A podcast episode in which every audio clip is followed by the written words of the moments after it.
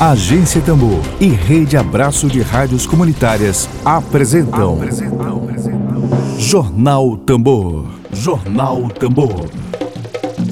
Comunicação livre, popular e comunitária. Está no ar Jornal Tambor. Jornal Tambor. Bom dia, bom dia, bom dia, bom dia, bom dia. Seja muito bem-vindo à Agência Tambor, segunda-feira, dia 3, 3 de agosto. Dedo de prosa. Dedo de prosa.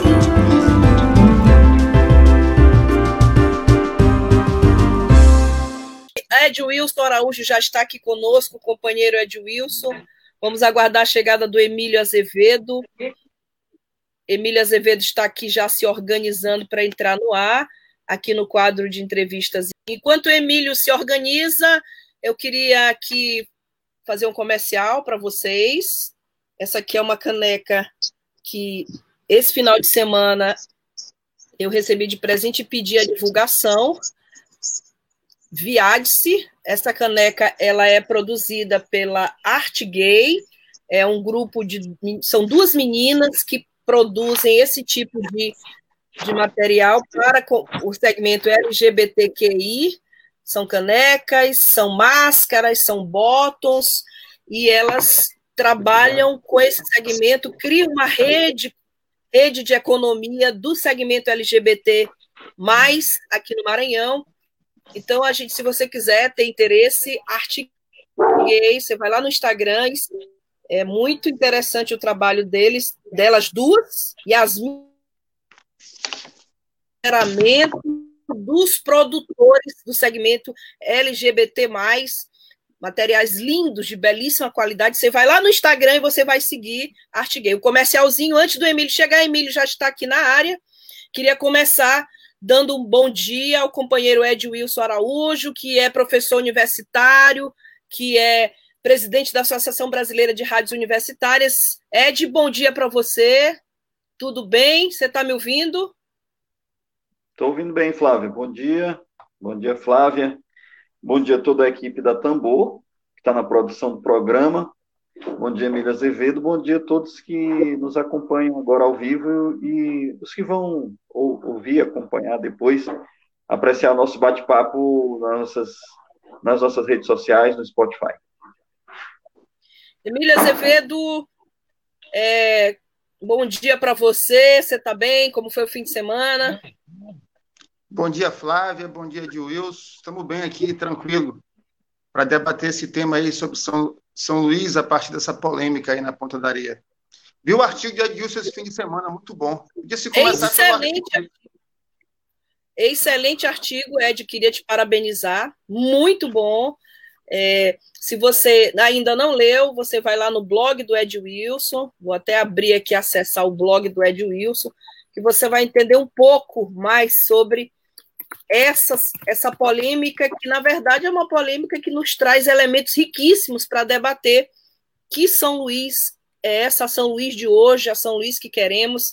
Bom dia, Dira Moraes, que está nos acompanhando. Ed, Emílio, eu estou aqui com o meu colega Antônio Fernandes, que é filho da professora Ieda Batista, saudosa Ieda Batista, fundadora do Partido dos Trabalhadores, irmão do Honorato Fernandes, e o, o Antônio já começa falando que esse incidente da Ponta da Areia já chamou atenção para a gestão do plano diretor, essa pauta que ano passado a Tambor tanto debateu, plano na opinião dele e na nossa também, milhares de, de especuladoras e de imobiliárias especuladores em prejuízo da população de nossa cidade. Queria começar com, com Ed, depois a gente vai no artigo do Ed. Ed, a relação é, desse incidente com as, as imobiliárias aqui na, na capital do Maranhão. Vamos, vamos começar com, esse, com essa, essa correlação, essa interface entre esses dois temas. É, bom dia novamente. Ainda há pouco uma, uma pessoa comentou no Facebook assim, ah, se ele dizendo que havia irregularidades na ocupação dessa área da Ponta da Areia, né? Até, até em primeiro lugar, como os geógrafos, os arquitetos chamam sempre a atenção da gente, né? É, ficou popularizado chamar península, mas a gente sabe que o conceito correto para geografia, para arquitetura é ponta, né? A ponta da areia. Mas, enfim, a gente se refere a península, é, em, em, mas em respeito aos nossos ouvintes, à nossa audiência e aos arquitetos e geógrafos que sempre são criteriosos, a gente sabe que é a ponta da areia. É, aí uma pessoa comentou ainda, ainda há pouco no Facebook, disse assim, olha, se, se houvesse, ele disse assim, houve ocupação irregular dessa área da ponta da areia, chamada península. Se, se houvesse é, ocupação, se pobres ocupassem manguezais e devastassem manguezais para construir palafita, ele disse assim, a repressão ia ser violenta. Então, assim, São Luís, ela é uma cidade toda loteada e privatizada, né? Os espaços públicos, praticamente, os, os, os grandes espaços públicos, que são importantes de uso comum, eles foram privatizados e a cidade é como se ela fosse loteada, né? Loteada há muito tempo que ela foi loteada e, foi, e houve grilagem de territórios privilegiados de São Luís, é, e vamos colocar entre aspas aí, vamos colocar umas aspas, porque a proposta da revisão do plano diretor atual da cidade é um novo tipo de loteamento, né? É um novo tipo de loteamento, porque aí, nos bastidores da revisão do plano diretor, tem os interesses das empreiteiras, que querem uma parte grande do território da cidade, é, principalmente nessa área nobre, mas na zona rural também, tem os interesses dos empreendimentos nacionais, a exemplo do, do, do Porto do Cajueiro, que vai retirar, é, a obra está suspensa, mas já retirou uma quantidade imensa de, de cobertura da área vegetal, e tem, assim, um conjunto de organizações, de grupos de poder financeiros, que estão interessados, que, que, que movimentam o mercado de terra não só em São Luís, na cidade de São na região metropolitana toda. É por isso que tem muito conflito, né? Tem muito conflito. É, não, não só nesses lugares que são mais visíveis, como Cajueiro, mas tem pequenos e médios conflitos em toda a região metropolitana de São Luís, porque as áreas são ocupadas, é, às vezes por, por, um mecanismo de grilagem mesmo, né? porque por, por trás, às vezes, de uma de uma área de ocupação, tem o grileiro que tem dinheiro, que tem poder, que tem interesse político. Então, assim, a cidade, o plano diretor, que deveria ser um mecanismo, a revisão do plano diretor, que devia ser um mecanismo para ordenar a cidade de acordo com o interesse coletivo, o interesse público, que pudesse dotar a cidade das melhores condições possíveis para o uso e a ocupação do solo urbano de maneira equilibrada, é, de maneira sustentável, para que todos nós moradores tenhamos no futuro uma cidade mais respirável, melhor para viver, nós estamos vendo aí, é, nessa revisão do plano diretor, a atuação dos lobistas. A, a, prefeitura funciona como se fosse assim, um executivo de luxo dos lobistas da especulação imobiliária, dos lobistas que estão interessados na expansão da planta industrial de São Luís. Esse é o, é, é o real, é o real. E esse caso da Península é, se revela em mais um episódio de segregação. De segregação, que a gente está vendo ali, é segregação. É um tipo de isolamento social. Você vê, retiraram os clubes de reggae da Ponta da Areia, né, os clubes antigos, o toque de amor, a toca da, a toca da praia, tudo, tudo isso que é representativo é, de um segmento popular que estava ali na ponta da areia, os clubes de rec principalmente, eles foram eliminados, foram execrados para criar uma área de excelência. Agora, uma área de excelência, vamos colocar aí observações. Né? Domingo, eu fui lá, tinha carro-pipa na porta de prédio. E outra coisa, questão é, é grave, que foi a desativação do memorial Bandeira Tribuse, né? Uma parte importante da pulsação da cidade, Bandeira Tribuse, ele foi o autor do hino de louvação a São Luís, o hino da de cidade. Louvação. Tinha lá o memorial, o memorial foi desativado. Uma parte do memorial é o centro de atendimento ao turista, nada contra atendimento ao turista, e uma outra parte do equipamento completo memorial é uma igreja, também nada contra quem vai, uma igreja católica. Nada contra quem vai rezar, até porque eu sou católico. Mas, assim, o memorial tão importante, né? O que eu quero dizer com isso? É que, assim, essa... Nesse, nesse contexto todo do episódio da Península, tem ali uma construção de um discurso que não, não, não, não quer acordo com os pobres, não quer acordo com a literatura, tira a literatura, tira o ritmo jamaicano, que é uma marca importante da cidade, e coloca um pagode desse pagode aí, para tentar imitar o Leblon, sei lá, ou coisa parecida. Mas eu vejo nesse episódio uma, uma segregação mesmo da cidade. Emílio, eu Fala, tenho um colega, um colega. Você ia muito lá no Coqueiro Bar? Eu adorava aquele Coqueiro Bar dia de quinta-feira. Era muito lembro bom. Muito do, lembro muito do garçom, Edmar. Edmar, a carne de sol do cabeça branca, beleza. Queria saudar o violino é, do lado, violinista Luiz Júnior, um prazer recebê-lo aqui acompanhando a nossa transmissão. Obrigada, Luiz Júnior. É, é, Emílio, o, um colega nosso jornalista, para evitar polêmica, não vou citar o nome do colega, se ele quiser participar, ele está muito convidado a participar aqui do debate da agência Tambor. Ele fez uma seguinte pergunta: perguntar não ofende. Por que nesse debate sobre a Península da Ponta da Areia, Península da Ponta da Areia? É, os deputados de esquerda, que são moradores da área, não opinam se concordam ou não com o pensamento de seus vizinhos e preferem fingir que continuam pobres e ainda moram na periferia.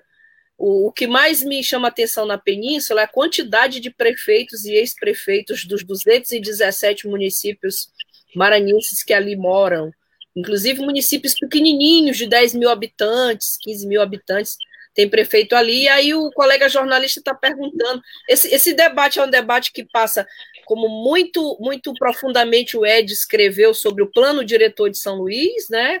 O artigo dele tem como tema, convido todo mundo para ler, Península e o, o plano diretor e a privatização em São Luís, e passa também por uma questão né, estrutural, uma questão de, de discriminação estrutural e até uma questão política. Tu querias responder essa, essa pergunta aí, se perguntar no ofende do colega jornalista, por que, que os deputados de esquerda não se manifestam? Se é que tu podes responder isso? É, Flávio, eu não sei quais são os deputados de esquerda do Maranhão, que não, não. são tantos, que moram lá na Península. Hã? É, eu, se fizer essa pergunta, assim, não quero, eu não quero aqui ensinar o profissional de jornalismo, que eu nem sei quem é que está falando, mas devia logo dar o nome do, do, do deputado né? e fazer a pergunta né? diretamente. Hã? E aí fazer a pergunta diretamente para ele. Eu acho que, que o que eu percebi. Até negócio, Rosiana, né? Você, até Rosiana Sarney, né? Rosiana Sarney Olha, fez Rosiana... um vídeo. É. Eu, o que eu percebi nesse, nesse negócio é que a gente também não pode generalizar e aí eu, eu não digo isso por causa da pergunta desse jornalista, que, que tu nem citaste o nome, na verdade. O, é, é, me parece que há uma divisão ali em relação à a, a, colocação do, do, empresário lá, o, o Dionísio, né?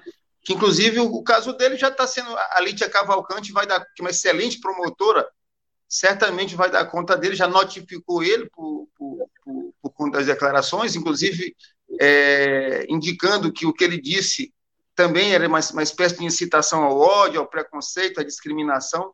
Agora, acho que o pensamento do, do, do, do empresário, absolutamente infeliz, é, é, é, é preconceituoso, é, repugnante, eu acredito que não é a totalidade das pessoas que moram na península. Né? É, eu, eu, percebo que há pessoas ali que ficam, inclusive, constrangidas com, com o que o empresário falou. Né? Então, não vejo uma, uma, uma unidade de pensamento. Agora, é óbvio que muita gente que mora ali, obviamente, também concorda com ele, que mostra um problema sério no nosso país, que é a questão da desigualdade, que, para mim, é o maior dos problemas brasileiros. Não existe nenhum problema, nenhuma violência maior no Brasil do que a desigualdade.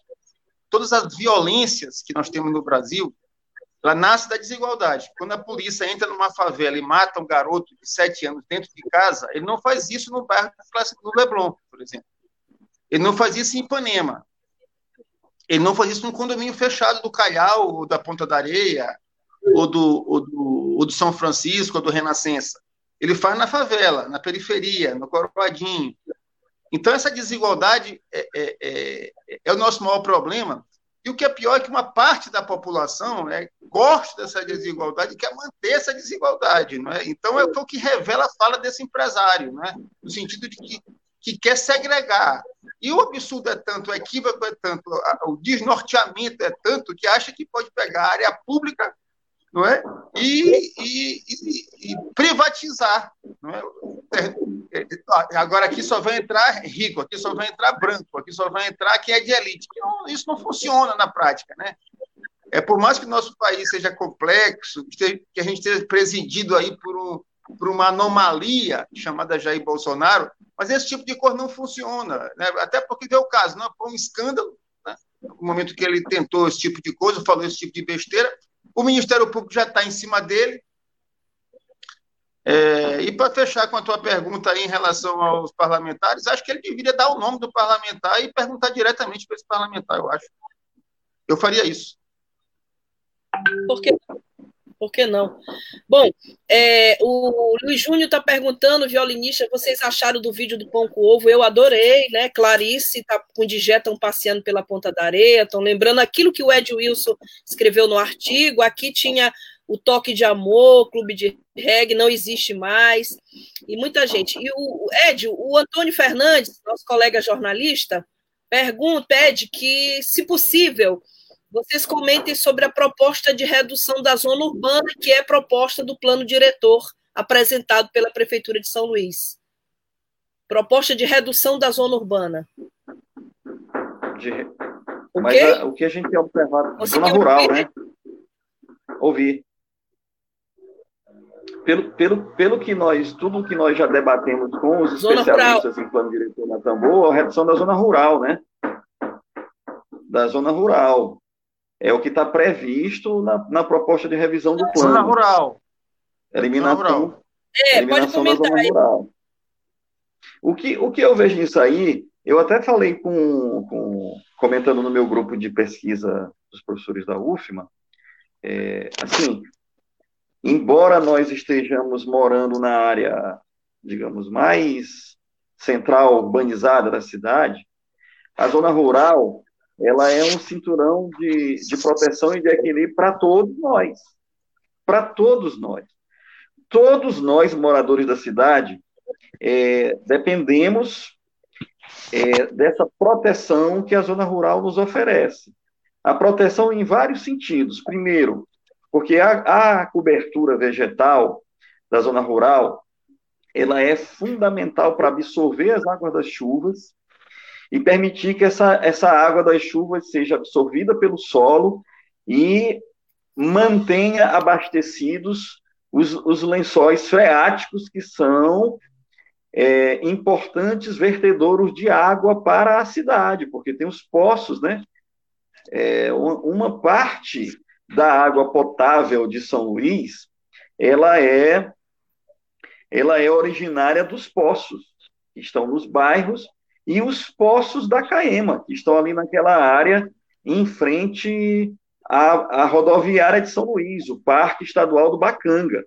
Então, é muito importante que essa cobertura vegetal da zona rural seja mantida devido ao abastecimento de água da cidade, que é de uso coletivo, um recurso natural de uso coletivo. Outro dado importante é a própria sobrevivência das pessoas que vivem na zona rural, pessoas que vivem da agricultura, pessoas que vivem da pesca, pessoas que vivem do extrativismo, e que estão lá e que o meio de vida delas é a terra, são os recursos naturais, o mar, os igarapés, os rios, que estão ali. A proposta de revisão do plano diretor é muito agressiva em relação à zona rural e funciona também como uma espécie de regulador climático de toda a ilha de São Luís.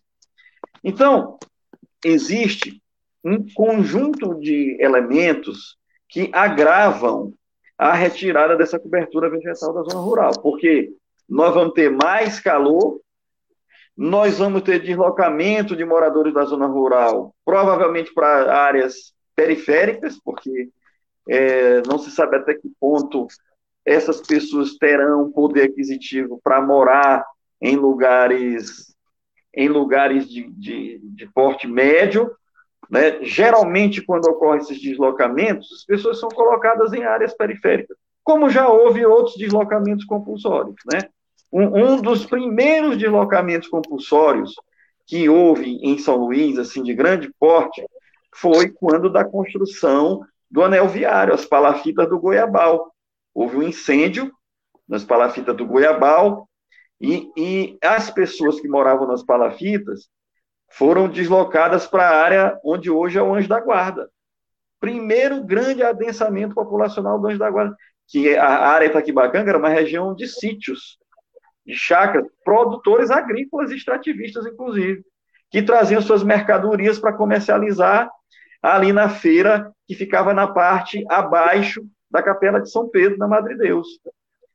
Não havia, não havia ainda a barragem do Bacanga. Então, São Luís houve uma sequência de adensamentos populacionais, um, uns de forma violenta, como foi esse incêndio no Goiabal, outros de, de outras maneiras também que coagiram as pessoas que mudaram seus lugares para que as áreas fossem ocupadas, né?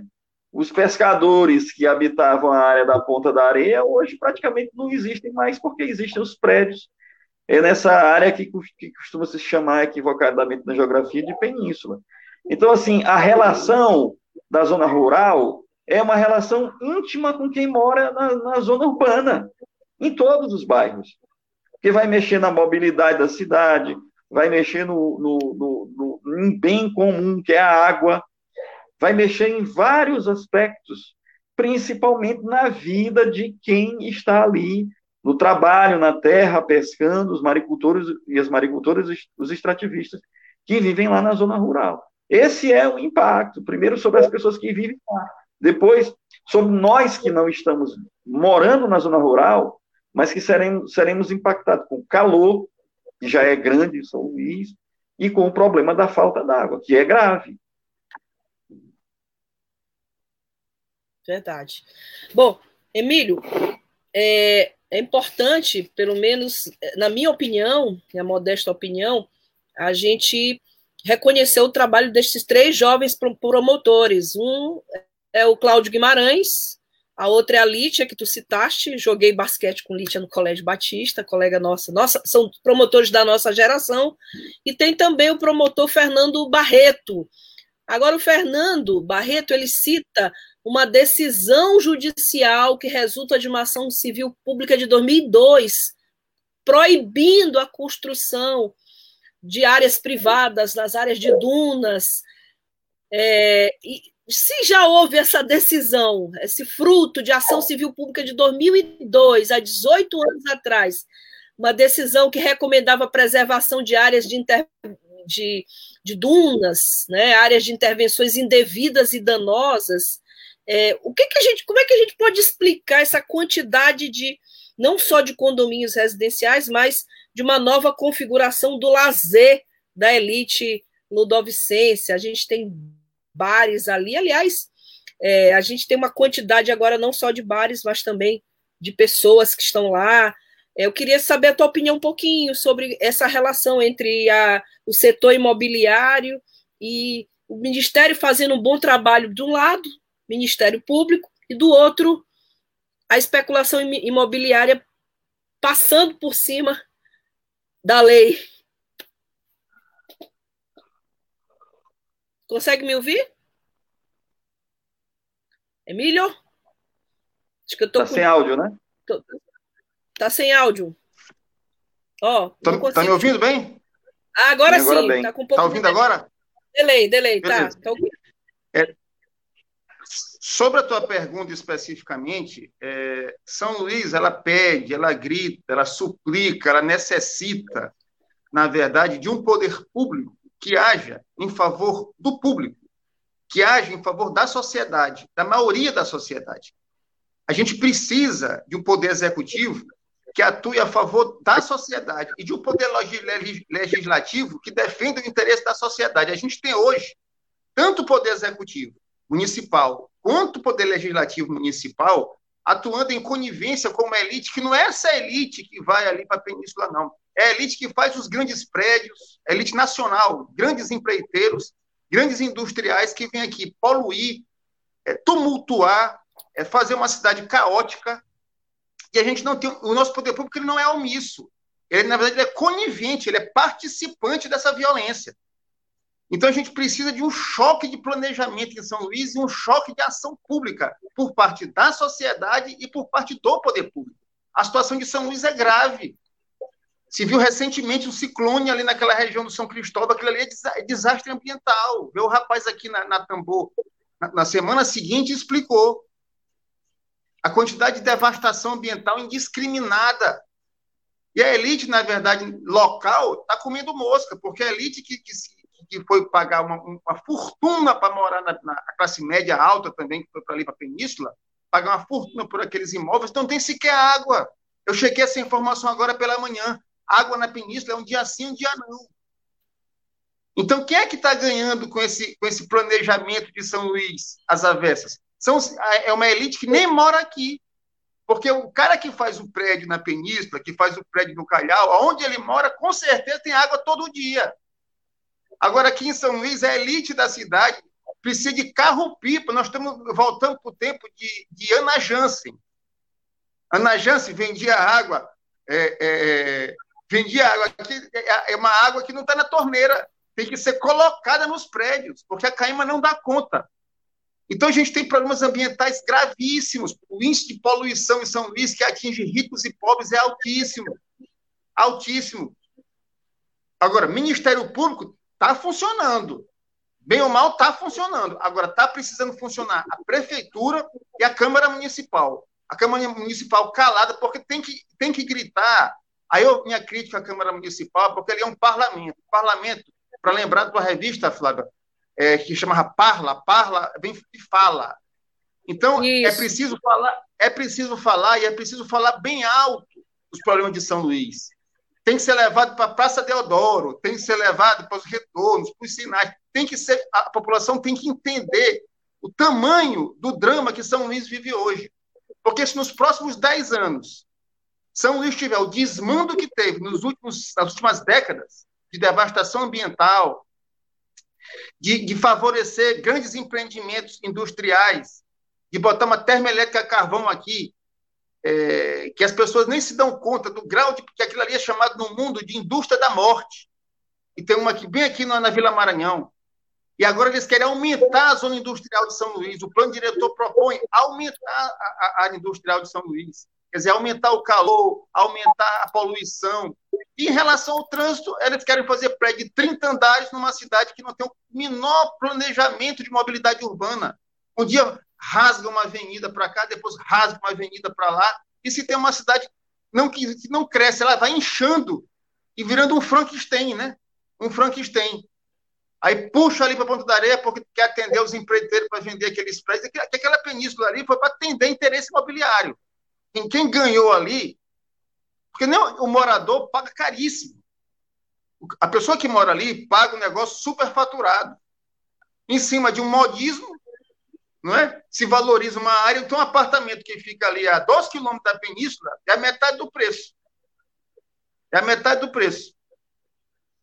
Então, é, é, é em relação ao que tu falaste do, do, Ministério Público, o Ministério Público vem atuando, agora há uma necessidade de que o Poder Executivo Municipal, a Prefeitura, age em favor da população, da asfalto. Uma cidade não vive só de asfalto, de Wilson Flávio, quem está nos ouvindo. É. Uma cidade não vive só de asfalto. Uma cidade tem que ser planejada e tem que ser planejada para as pessoas. Tem um milhão de habitantes só no município de São Luís, fora os 500 mil que moram é, é, é, é ligado aqui em Raposa, Pasto Lumiar e São José de Ribamar. E tome e fazer prédio ali.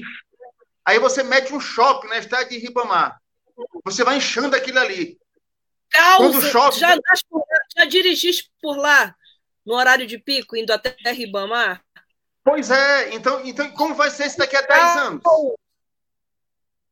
Você, você tem que pensar uma cidade para daqui a 5, 10, 15, 20 anos. São Luís já é caótica hoje. Se não tiver um choque, um choque de, de serviço público, pensando em mais de um milhão de pessoas e um milhão e meio de pessoas que estão dentro dessa ilha, a nossa situação é o caos. Aí as pessoas se espantam quando vê um ciclone, isso é desastre ambiental, uma cidade que é ambientalmente devastada, agredida, violentada, onde se, se, se, se, se envelopa um rio, que é o termo que eles usam na, na, na, entre os empreiteiros, se envelopa um rio, que, é, que simplesmente é fechar um rio, é liquidar um rio com a maior facilidade. Com a maior facilidade. E tem retorno no calor, na doença, na poluição, na construção, na construção de prédios indiscriminados, Querem fazer prédio em cima das dunas. Não pode fazer. Não pode fazer prédio em cima das dunas. Tem que se fazer um movimento fortíssimo nessa cidade. E aí é importante que a Câmara Municipal se envolva e diga: não queremos prédios nas, nas dunas de São Luís. Por que não queremos? Porque não tem saneamento básico. Porque o calor está demais. Porque não tem água. Não tem água para quem mora ali perto. Hoje já não tem. Então, como é que vai botar mais gente ali? se já não tem água para quem está ali naquele momento? Então, é, é. é, é, é a situação é uma situação. Esse problema da península, que é um problema sério, que o rapaz falou, porque é racismo e tal. Agora, nós temos problemas estruturais que são ainda mais graves do que a estupidez desse rapaz.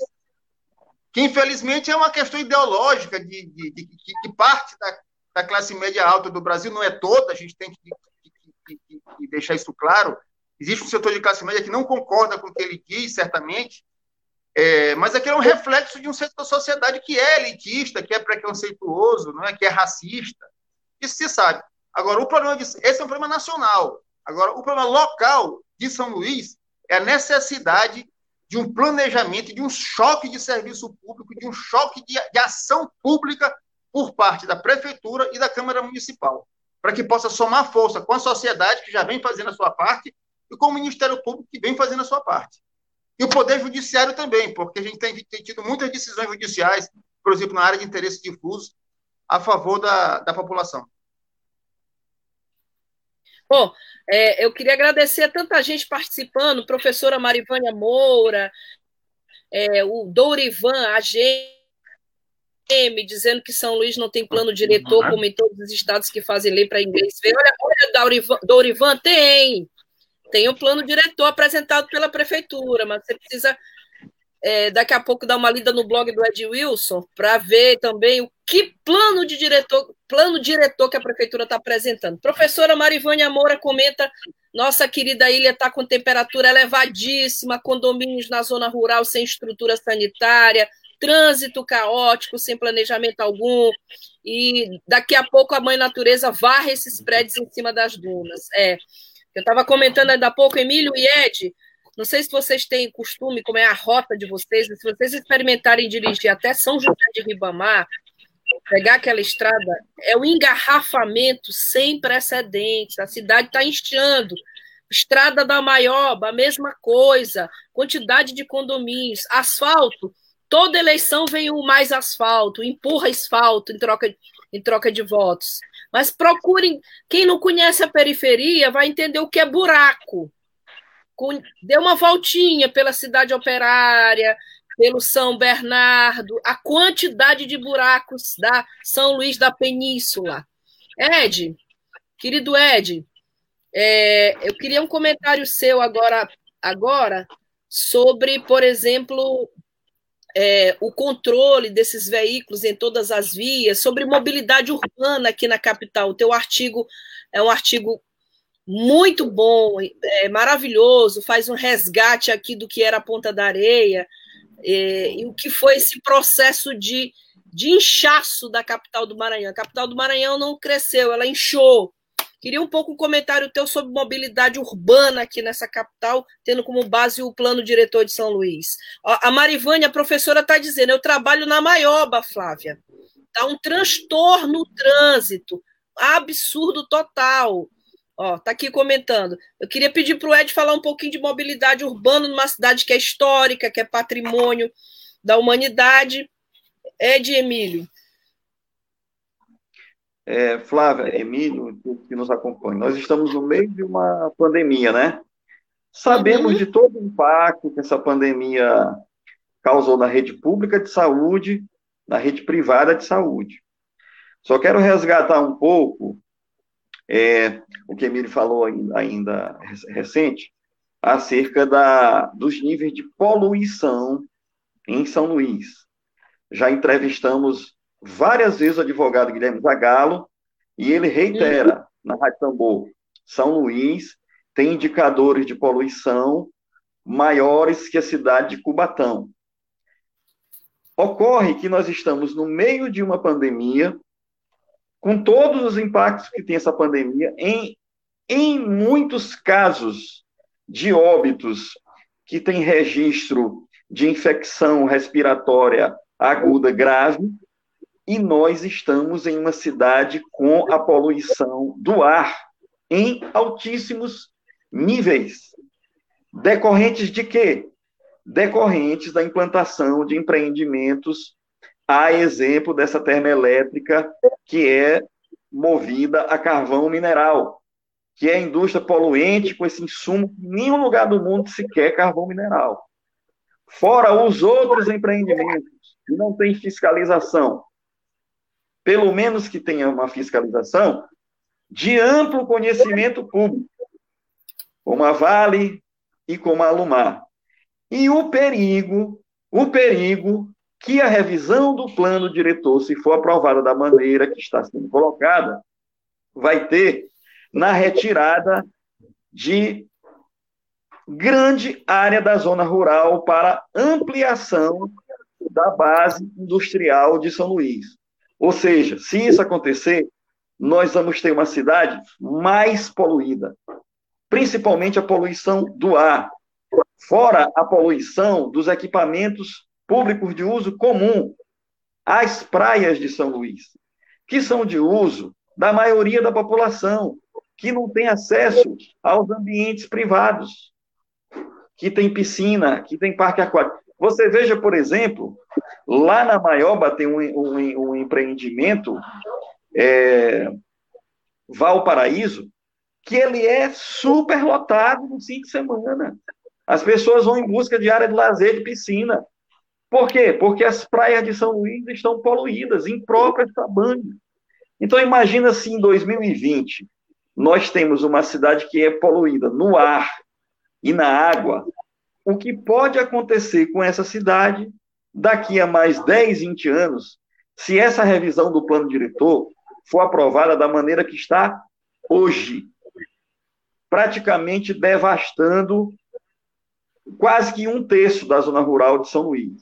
O que pode acontecer, os impactos disso daqui a um tempo, inclusive na mobilidade. Se você anda na, nessa estrada de São José de Ribamar, os condomínios, eles são feitos praticamente na beira da pista, né? Não tem é. Não tem não calçada. Tem não, tem, tem calçada, calçada, não tem recuo. Aí os, então, os, condomínios são feitos em cima da pista. Sim, pode falar, Flávio. Tem muito ciclista ali que precisa a população se mover ciclista e você vê aquela confusão de carro, ciclista tentando passar, moto, motocicleta, quer dizer, não tem um mínimo de planejamento urbano ali.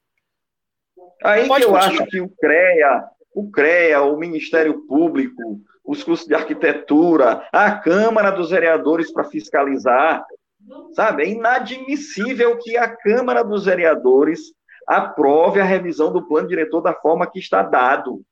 Isso vai Exato. ser um crime contra a cidade de São Luís. Um crime. E outra coisa, se não, se não tem mais jeito da maneira que, está esses, que estão esses condomínios, em cima da pista de rolamento praticamente na estrada de Ibamar, que tenha daqui para frente fiscalização. O CREA tem que fiscalizar junto com o Ministério Público e a Câmara dos Vereadores e os deputados também. Fiscalizar os novos empreendimentos, estabelecer regras não pode fazer condomínio em cima da pista de rolamento, tem que ter recuo.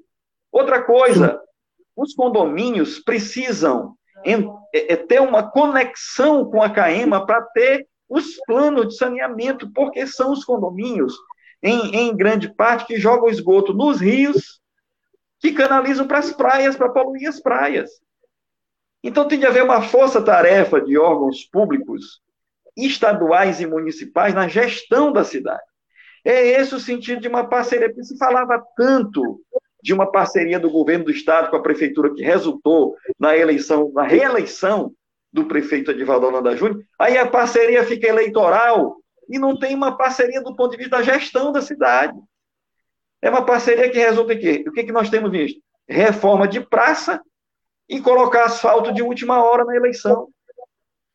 Quer dizer, isso é uma parceria que acaba se desdobrando em um efeito nocivo para a população, porque o que é principal, o que é essencial, o que é fundamental, que é o planejamento da cidade, de maneira que tenhamos um horizonte minimamente respirável daqui a 20 anos, isso não acontece. Isso não acontece. Porque, a, além de a prefeitura esconder, a prefeitura esconde os debates sobre a revisão do plano diretor, porque não tem divulgação nenhuma, existem as manobras administrativas no âmbito daquilo que deveria ser o trâmite. O, o, o Conselho da cidade já denunciou várias vezes as manobras internas que são feitas dentro da prefeitura para impedir o acesso aos documentos, para impedir a efetiva participação do Conselho da cidade na discussão sobre o plano diretor. Então, assim, é um conjunto sucessivo de erros que vão ter impactos na vida de todos os moradores da cidade, de todos. Inclusive esses aí, desse que se chama da Península. Ontem eu fui lá, nove horas da manhã, e tinha um carro-pipa abastecendo um prédio. Então, é assim, é um prédio de 4 milhões, de, de, tem até de 5 milhões, mas que não tem água potável, né? Para ver assim, como é que esse, como é que esse Leblon de São Luís, ele é um tipo de Leblon provinciano, e assim como até alguns dizem, cafona, né? Porque tira o memorial Bandeira Tribuse, né? Tira o poeta, a memória do poeta que fez o hino de louvação a São Luís, para botar esse pagode cafona aí é, pagode de, de, sem, nenhum, sem nenhum demérito ao pagode, que tem pagode de ótima qualidade. Mas esse Incrível. pagode que toca aí, pelo amor de Deus. Minha querida Giza Franco, a voz mais sensual do rádio maranhense, dizendo que a estrada de Ribamar é um caos, é um caos, Emília Azevedo, a estrada de Ribamar é uma loucura. Emília Azevedo, a gente já chegou aqui em cima de 12 horas e 3 minutos, mas podemos ficar aqui conversando mais um pouco. Eu queria saudar, uma alegria enorme de receber Jeremias Santos, que acompanha a nossa transmissão, dando um salve, salve à querida Rejane Galeno, Ed Wilson, Emílio, parabéns pela discussão. Que os moradores de São Luís saibam votar, escolher os melhores para compor a Câmara de Vereadores e para administrar a cidade. Jeremias Santos, que não é maranhense, mas já está acompanhando aqui as discussões e os debates eleitorais aqui na capital do Maranhão. Emília Azevedo, sobre Península da Ponta da Areia. É, essa segregação, a informação que eu tenho, não foi bem, é bem antes desse episódio que aconteceu agora recentemente. Me parece que até para morar em alguns dos condomínios da Península, da Península, o condomínio se reúne para avaliar se a pessoa queria ou pode ou não morar lá, eu já soube de reunião de condomínio, fulano pode, pode ser morador, quer dizer, não basta você ter o dinheiro para adquirir um apartamento lá. Você tem que passar pelo, pelo crivo, pela aprovação. Isso é que a gente chama de coisa mais brega do mundo, de mau gosto imenso, que é essa segregação que acontece ali.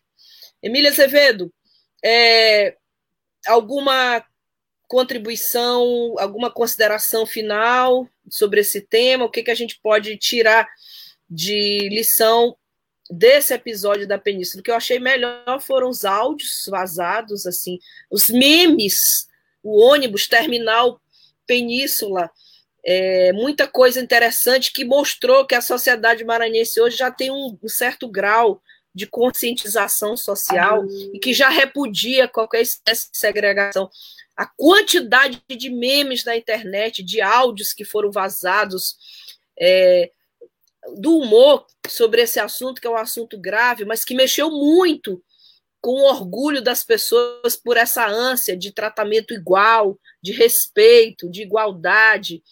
Foi muito bom que isso tenha acontecido, tenha vindo à tona. Agora, a gente viu poucas pessoas participando, poucas pessoas que eu digo pré-candidatos. Alguns debateram esse tema, pré-candidatos, eu digo a prefeito de São Luís do Maranhão. Alguns debateram esse tema, outros não, mas nenhum deles debateu com a profundidade que o tema merece. Emílio, para fechar tuas considerações finais, o que que há além desse episódio envolvendo é, denúncias de segregação social ali na península da Ponta da Areia? O que que há além disso? Sem áudio. Sem áudio, amigo. A, a polêmica ela nasce, é, se não estiver enganada, a partir de uma declaração é, estúpida de um empresário chamado Flávio Dionísio, se não me engano é isso, né? É a partir dele que começa. É um empresário que está objetivando, querendo lucro, né? É... Quando se pensa em empresário, quando se pensa em lucro, tem que se pensar também no plano diretor e no planejamento adequado, porque é importante que esse planejamento pense numa economia, numa economia inteligente. Porque imagina, você tem, tem um, um, um bar, eu não conheço o empreendimento dele, um bar, um restaurante, enfim, na beira da praia, e aquela praia você não pode banhar. Pô, é um prejuízo imenso para o dono da, do estabelecimento, é um prejuízo para o garçom, porque a frequência essa, essa, a gente que conhece São Luís, essa modinha aí de posto A passa, né? Isso passa. Essas coisas São Luís são muito cíclicas. Então, cria ali um modismo, dá uma confusão. Quando se espanta, a moda vai para outro lado. Mas o que o empresariado precisa é de uma economia inteligente. Aí você tem que pensar em conceitos de economia criativa, você tem que pensar em conceitos é, de economia solidária, tem que pensar em conceitos de economia da cultura, que são a, que é a que, tudo isso é a vocação natural de São Luís, que é uma cidade histórica, que tem uma riqueza cultural imensa, que tem artistas maravilhosos, que tem uma, essa riqueza cultural de diferentes formas que se expressa, e pensar isso, como isso ser transformado em viabilidade econômica. Isso teria que ser, tem que ser debatido em São Luís. A gente não pode pensar uma economia do empreiteiro de fora de São Luís, o empreiteiro que vem aqui de fora fazer prédio na beira do asfalto, como vocês falaram, que não pensa, por exemplo, nos, quando se fala em ciclistas, está falando de centenas, milhares de pais de família que usam a bicicleta para trabalhar. Aqui nessas pontes, você vê todo dia é, é, dezenas, centenas de pessoas que saem de casa porque não tem carro e não querem pagar passagem de ônibus, que é cara. A passagem de ônibus é cara em São Luís. Então o cara usa a bicicleta para trabalhar. Então, é, a cidade tem que ser pensada para todo mundo, inclusive nesse rapaz que está, nesse, nesse pai de família, nessa mãe de família, que usa a bicicleta para sair para o seu trabalho. Aí o empreiteiro, que não é daqui, normalmente, faz um prédio na beira do negócio sem se preocupar com saneamento básico. Os empreiteiros não se preocupam com saneamento básico. A prefeitura não cobra, o vereador não cobra e a gente fica aqui com o caos. Você imagina uma cidade que não se pode banhar na praia, gente. Isso é, uma, é de uma irracionalidade absurda. É uhum. muito irracional. E o que é pior? Nós estamos com índice de poluição na terra, no ar e nas águas altíssimos. E os promotores da poluição querem poluir mais, querem agredir mais, violentar mais. Tem que ter um para para acertar. Eu outro dia cobrei num banco, encontrei com o vereador Pereirinha e cobrei dele. Vereador, Pereirinha, você vai, vão, vão entregar metade da zona rural para a indústria? Tu, tá, tu não está informado aí, do nosso nível de poluição. Vão ficar. Aí ele disse assim para mim, mas não, não tem mais pão de crescer. Então para de crescer. É simples, não tem mais pão de é. crescer, para de crescer. Porque não está crescendo, está inchando, inchando, inchando. Existem cidades no mundo com 200 mil pessoas, 300 mil pessoas com excelente qualidade de vida. Agora, não adianta ter uma cidade com 3 milhões de habitantes com péssima qualidade de vida para todo mundo, porque a elite não tem água. Você está falando de carro-pipa na península? É, eu falei, eu, eu, fui procurar moradores da península para poder falar aqui no programa. Tem lugar que carro-pipa de manhã e de tarde. E tem prédio que só dá água o dia sim, o dia não, da Caíma. Mas mesmo com a água, o dia sim, o dia não, precisa do carro-pipa. Não é um ca... Gente, nós não estamos che... chegando no caos. A situação já é de caos. Ou a gente entende isso para discutir São Luís, você já começa errada a discussão. Temos uma situação caótica. Você pensar que o metro quadrado mais caro da cidade tem água dia sim, dia não, e precisa de carro-pipa, ainda tem gente para falar de Leblon. Você imagina o Leblon com carro-pipa ali na, na, na, na zona sul do Rio de Janeiro, né? É a piada, né? Então, assim, é uma inversão de valores completa. E aí tá todo mundo comendo mosca, porque a elite que está ganhando não é o seu Dionísio lá, esse alucinado, não. O que está ganhando é o cara que é de fora do Maranhão, que vem aqui só poluir, só explorar. São piratas, piratas, grandes piratas, mega piratas, que são donos de empresa de, de, de, de, é? de essa da, do carvão mineral, que era do Eike Batista, depois vendeu. Fábrica de cimento, existem fábricas de cimento, sem falar na velha Vale Alumar. É preciso fiscalização. A Câmara Municipal tem que abrir a boca para dizer que tem que fiscalizar esses, esses, essas empresas que poluem, para prestar conta. Prestar conta, poluição não pode ser uma coisa assim desregrada, tem, tem que ter medição e tem que ter fiscalização permanente. E tem que ter informação a partir dessa fiscalização. Fiscalizar e informar, todo mundo tem que saber disso. É isso, gente. E o plano diretor tá, é, é, alguém falou, ele está atrasado quatro anos, porque o que foi colocado não presta. Então houve reação da sociedade, não é. houve reação da Câmara Municipal, que ficou caladinho os quatro anos. A Câmara Municipal não se posicionou quando deveria se posicionar. Lá atrás, quatro anos calada. É isso.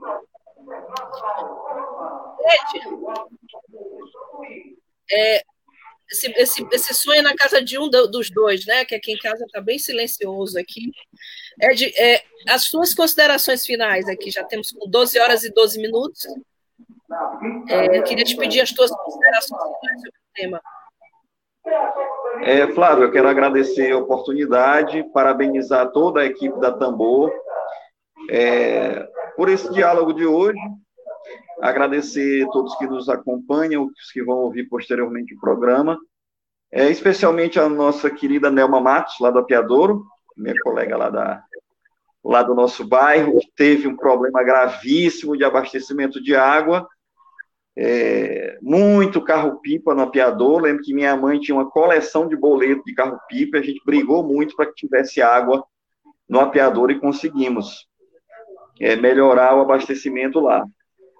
É, o Duval Fonseca mandou um abraço para ti, Flávia. Duval, teu colega de infância, pediu para mandar um abraço para ti. Eu estou aqui nessa, nessa missão gostosa de mandar esse abraço.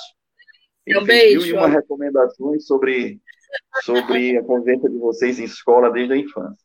É da época do é, coqueiro bar. Coqueiro bar. Do reggae no coqueiro. Sim. E dizer que nós da Tambor estamos vigilantes, né? Esse tema é, é permanente, nós vamos continuar aqui cobrando, vi, vi, vigiando, cobrando, escrevendo, fazendo as análises, as observações, é, em nome da coletividade, em nome da cidade de São Luís, né? Em nome da cidade de São Luís. É isso aí, um abraço a todos e todas. Abraço a todos, Lilian Simone Lopes Oliveira, também o querido Simão Cutrim, que também sempre nos acompanha, e Marivânia Moura, vocês são porretas, porretas somos todos nós juntos aqui nesse projeto de comunicação. A gente se despede de você com essa música maravilhosa aqui, que é do Ale Muniz e da Luciana, do Criolina, Ponta da Areia, não é península. Beijo para todo mundo. Bom fim de semana. A gente volta amanhã. Boa tarde. Web Rádio Tambor. A primeira rede de comunicação popular do Maranhão. Comunicação comunitária. Livre, alternativa e popular.